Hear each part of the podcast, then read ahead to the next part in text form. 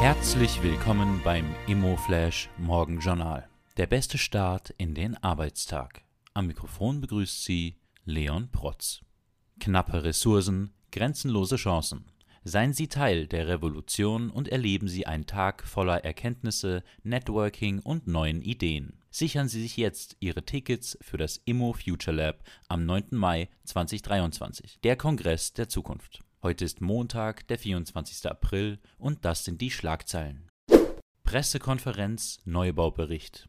Der WKÖ Verband der Immobilien- und Vermögenstreuhänder lädt zur Pressekonferenz mit dem Namen Erster österreichischer Neubaubericht Ausgabe 2.0. Sie findet am 25. April um 9.30 Uhr im Haus der Bauwirtschaft in der Schaumburger Gasse 20 in Wien statt. Die spannendste Meldung heute. S-Immo kauft von CPI Property Group.